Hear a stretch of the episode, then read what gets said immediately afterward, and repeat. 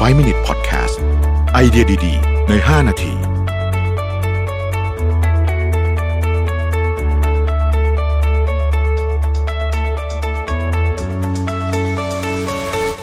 สวัสดีครับ 5 minutes podcast นะครับ คุณอยู่กับระวิทยานุสาหะครับ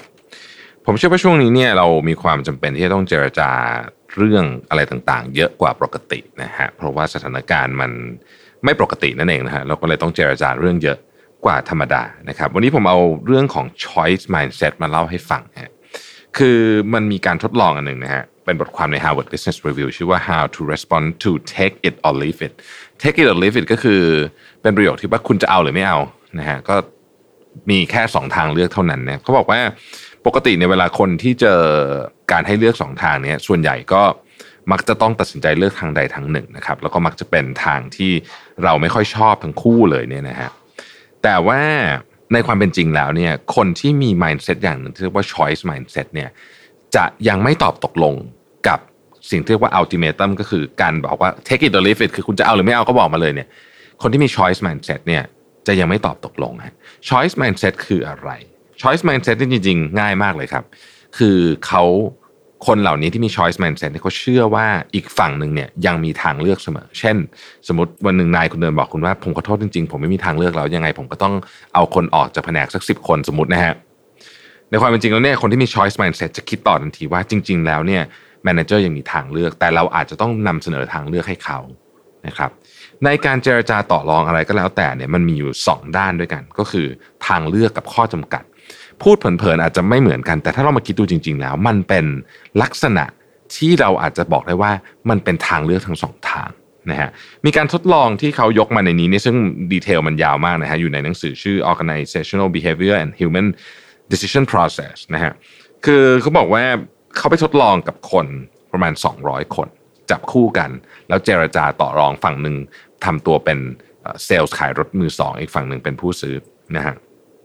เขาบอกว่า เวลาก่อนจะเข้าไปเจรจาเนี่ยเขาบอกฝั่งหนึ่งให้คิดถึงว่าผู้ขายมีทางเลือกอะไรบ้าง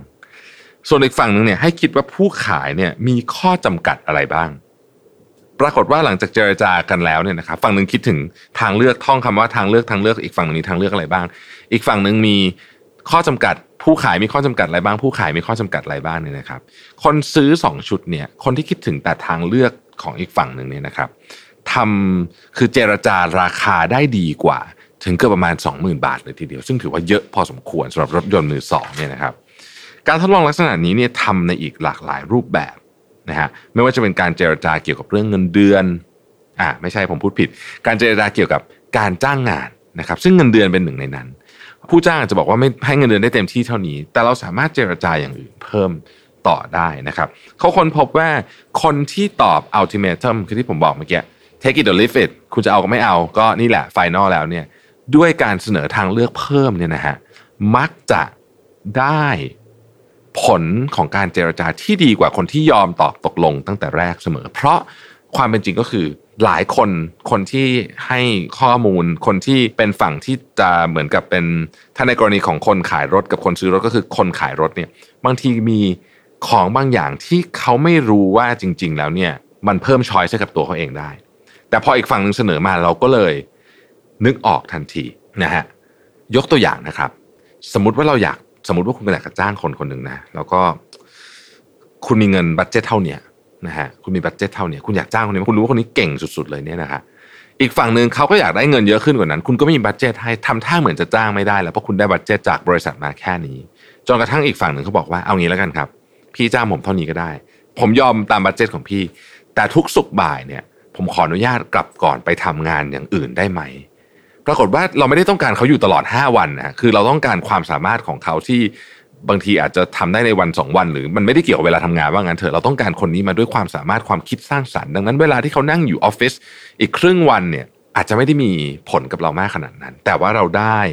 คนคนนี้มาในบัตเจ็ตที่เราต้องการแบบนี้เป็นต้นนะครับ นี่คือ choice mindset แล้วผมคิดว่ามันสำคัญมากที่ตอนนี้เนี่ยทุกการเจรจาต่อรองที่คุณกำลังจะทำเนี่ยอยากให้ใส่ choice mindset เนี่ยเข้าไปไว้ในนั้นเสมอ ขอบคุณที่ติดตาม 5 minutes นะครับ สวัสดีครับ 5 Minute Podcast